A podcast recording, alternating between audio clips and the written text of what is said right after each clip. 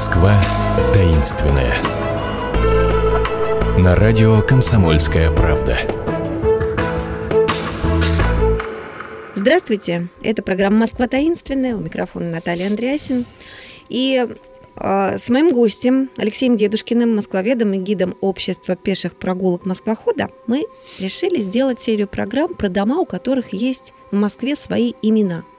Есть, э, как в одной из предыдущих программ мы упоминали, есть дома с галерейками, а, есть дома-комоды, есть дома-корабли, а есть дом-утюг. Вот в него мы сегодня отправляемся. Алексей Дедушкин у меня в студии. Здравствуйте. Здравствуйте. И идем. Значит, сразу адрес этого удивительного и страшного по своей истории во многом дома. Певческий переулок, дом 1, дробь 2. Почему утюг?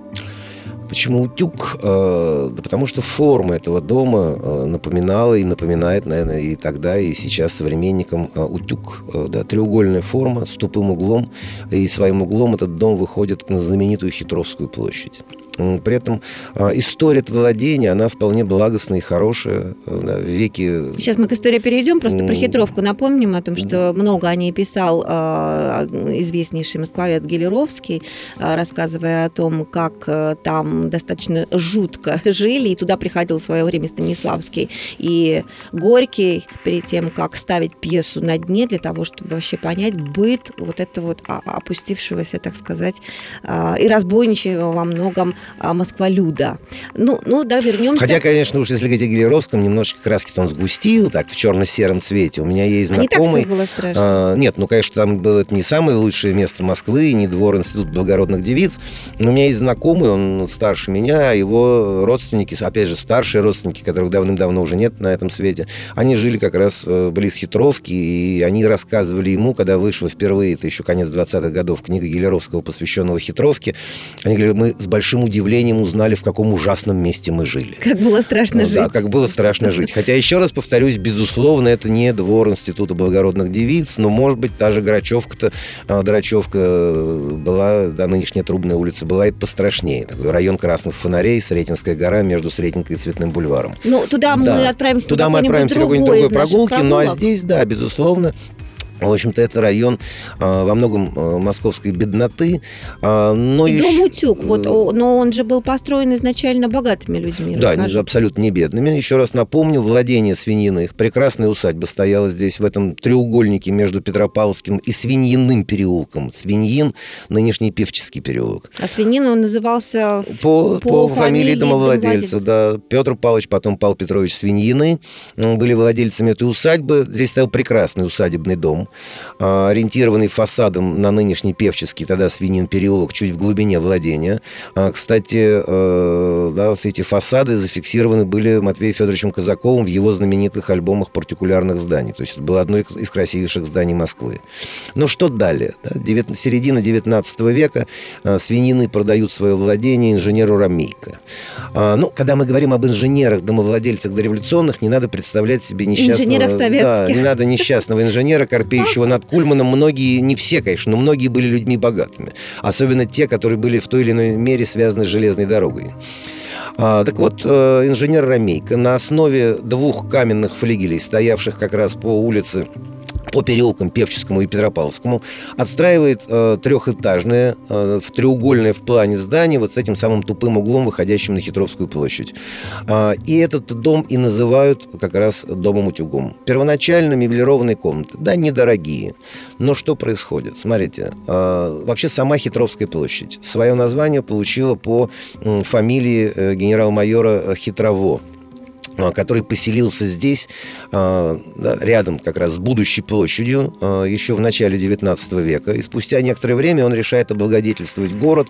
На этой площади, площади как таковой не было. Она, да, тут стояли дома, деревянные дома. В 1812 году они сгорели. И Хитрово предлагает да, городу выкупить это пепелище, передать ему в долгосрочную аренду, он обязуется образовавшуюся площадь да, на месте снесенного пепелища, замостить кирпичом, поставить масляные фонари, установить торговые ряды и открыть рынок. Далее переписка хитровой генерал-губернатора Москвы Дмитрия Голицына, смысл которой сводится к тому, что была бы замечательная идея, но было бы еще лучше, если бы вы, Николай Захарович, бы все бы это и выкупили. Хитрово выкупает, мастит. Инициатива наказуема. Да, мастит площадь, устанавливает фонари, устанавливает навесы, при этом приобретает еще и владение по периметру образовавшейся площади и умирает. Да, рынок, в общем-то, сформировался. Ну, нельзя сказать, что это каким-то явлением прямо в жизни торговой Москвы было. Э, мясной торг под Рождество, э, зеленой торг. Э, но так получилось, что уже во второй половине 19 века потихонечку этот рынок превращается, помимо прочего, еще и в рынок сезонной наемной силы. Да? Реформа знаменитая крестьянская 1861 года. В Москву начинают приезжать крестьяне из Московской губернии, из близлежащих губерний. Освободившиеся да, и ищущие да, себе работу. хлеба. Вот тут они как раз да. и пытаются найти себе э, работодателей. А и потихонечку, потихонечку блестящая дворянская хитровка, ну, тогда она еще, когда да, название все же вот 19 века, скажем, местность это, которая когда-то была вся Ивановская горка, это был такой привилегированный район, где селилась вельможная знать в старину. И таковой она была до середины 19 века. Когда говорят, что Тамай в начале 19 рядом с хитровкой ужасный кошмар, никаких ужасов и кошмаров тогда там не было. А все ужасы и кошмары это к концу 19 э, столетия уже. И там рынок рабочей силы. И, соответственно, да, спрос предложения. Эти меблированные комнаты превращаются уже в ночлежку. Вот меблированные она комнаты, мы напомним, а, в доме утюге. Да, в доме утюге. Угу. И вот это-то как раз э, место и становится, наверное, самым таким кошмарным и ужасным. Как таковых подвалов нигде рядом с хитровкой нету. И тем более подземных ходов, о которых любят живописать. Ну вот, вы предугадали Но Там-то, да, там как раз подвалы обширные есть. Помните, у Гелеровского шел по подвалу, зажег спичку, да, угловая да. стены, гаси дьявол спичку. Это как раз под домом утюгом. И вот дом-то утюг, да, и сам блестящий... Вот этот... А голова из стены гасит дьявол спичку, это имелось в виду, что он встретил одного из этих... Да, да, а, да, да. Аборигенов, аборигенов, да, местных жителей. Да, да, да. А, и вот этот это как раз квартальчик и превращается, наверное, в самый ужасный квартал хитровки, куда с каторги беглые приходили, где люди, да, вот в этих ночлежках, как правило, ночлежки как? Ночью от, переночевал, до свидания, до следующего вечера. Здесь жили постоянно, здесь рождались дети, э, да, здесь проходили семейные драмы и трагедии. И, и многое, в Доме много, тоже. И в первую очередь. Первую именно очередь. в первую очередь в Доме Утюге. А и ночлежка была как вот в этом бывшем э, да, особняке свиньиных позже Ромейка, превратившемся в гнусный притон, так и в самом Доме Утюге уже э, да, по периметру вот этого владения. И это, правда, было одно из самых ужасных мест. А, а не гнусное, вот мне всегда интересно, они платили какие-то копеечки ну, за платили, то, что конечно, они там не, жили? Ну, конечно, платили то копеечки. Там у этих домов были хозяева, да, да, сперва был Ромейка, потом был Кулаков, э, первогильдейский купец, о котором Гелеровский пишет, что он начинал буфетчиком в каторге. Начинал ли нет, неизвестно. Мы его знаем как первого, купца первой гильдии и потомственного почетного гражданина. Конечно, какие-то копеечки, там пятаки, безусловно, платились. Но в основном беспаспортные. Многие жили, вот, упомянутые мной беглые каторжники, скупщики краденого, мелкие какие-то воришки и многое-многое-многое другое. Естественно, проституция процветала. Так что вот зайти во двор дома утюга уже, наверное, не стоило бы, так скажем. Особенно в вечернее время можно было лишиться а, вполне-таки не только не бумажника, только но и здоровья, да, не только кошелька можно было лишиться. Конечно, уже после революции, когда все хозяева, кто разъехался, кто куда, и власть захватили уже аборигены, а, то вот у Гелеровского написано, что дом Утюг был снесен, это неправильно. Снесли свиньин дом, вот его снесли, то есть именно тот особняк 18 века, который стоял внутри. Он уже, да, там была устроена ночлежка, по-моему, на 757 мест, по факту уже порядка 2000. Ой. Вот. А вот дом Утюг его как раз как таковой не сносили. А, но в холодные зимы 18-19 аборигенты разобрали все, что можно можно было разобрать деревянного. А, начали с мебели, топили, перешли да, да, к половым доскам, а, потом дошли, добрались до крыш, э, стропила, э, окна, двери, а сами переместились жить в подвалы.